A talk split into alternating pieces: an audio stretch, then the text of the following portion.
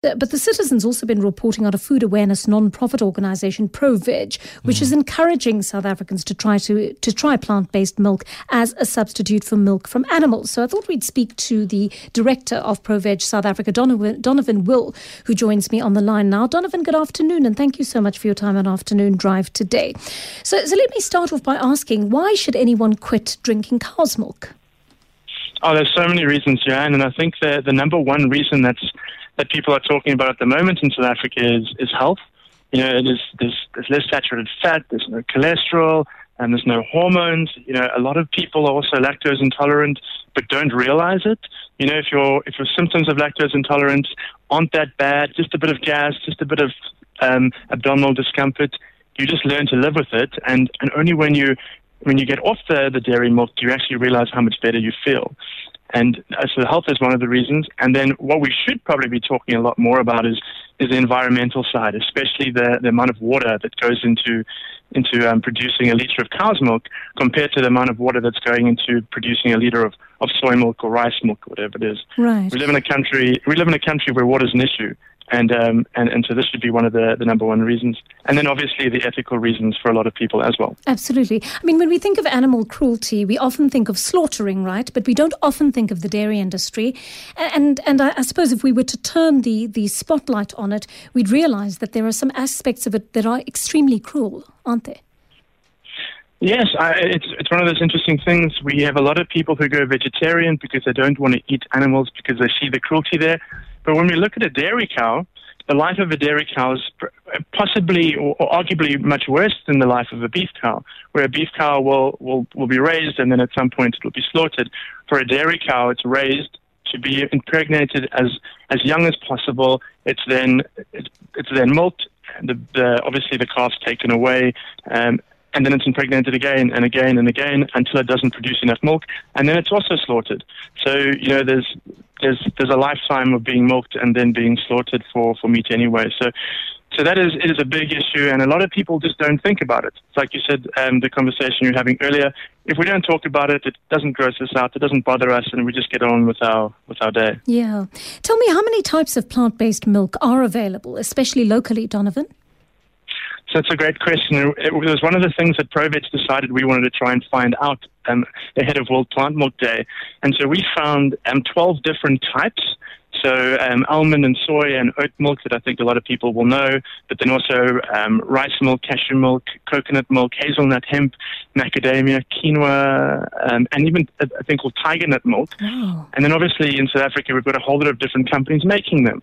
So we actually found uh, originally it was 79 different alternatives that you could try. And since then, with the help of the public, we've actually added a few more to that. Right. So many people who haven't uh, tasted plant based milks but might be tempted to try are very afraid that having grown up on cow's milk, they won't be able to find something that tastes similar in their tea or coffee. Uh, so, so, so, what would you suggest is the best alternative for cow's milk if you want to switch? So, I think one of the things is that um, we must remember that all tastes are acquired tastes. You know, we so something like milk that we've grown up a whole life, you don't realize that it wasn't a acquired taste. But cow's milk doesn't taste the same as your mother's breast milk. You know, it's like we had to get used to that taste at some stage as well. Right. And so if you try it the first time you try a, a milk alternative, maybe it, it'll taste a bit strange, but you will learn to like it a little bit more anyway. But then when we've got this big range, my suggestion would be try at least a few different types. And remember that just because you've tried one soy milk doesn't mean that they all taste exactly the same.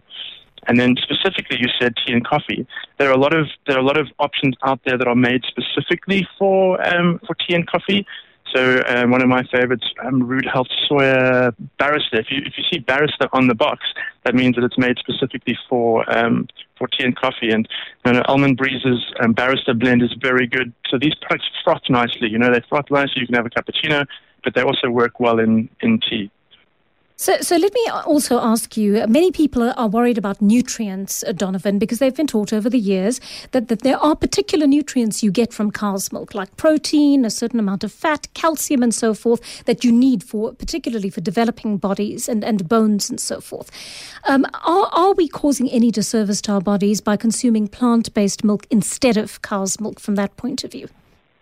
Yeah, that's also a great question. You know, we grew up, I remember very clearly um, my, my primary school health classes dairy was always its own food group because of how important it was, specifically for, for calcium.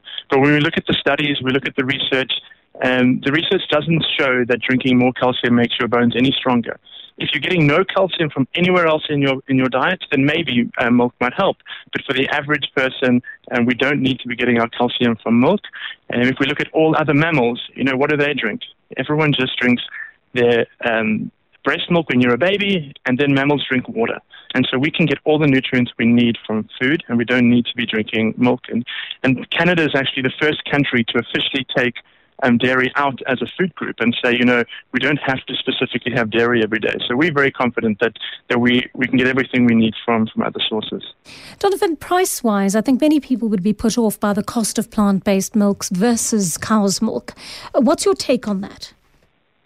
It is true that it is it is more expensive, and especially when we're looking at some of the fancier brands and some of the imported brands. Um, and you know, it's it's it's it to a large degree because we don't have the economies of scale. Any new technology, if we think about like cell phones, the first time we saw someone with a cell phone, the cell phone wasn't that great and it was also very expensive. And so as more people start adopting the products, the prices will come down. But there are some products that are pretty good out there and cheap and very easy to find. One is Good Hope Ma. It's called MA, Milk Alternative. It's a soy-based milk and it's, it, it tastes really nice. I, it's actually the one that I use um, very often, especially for my, my breakfasts.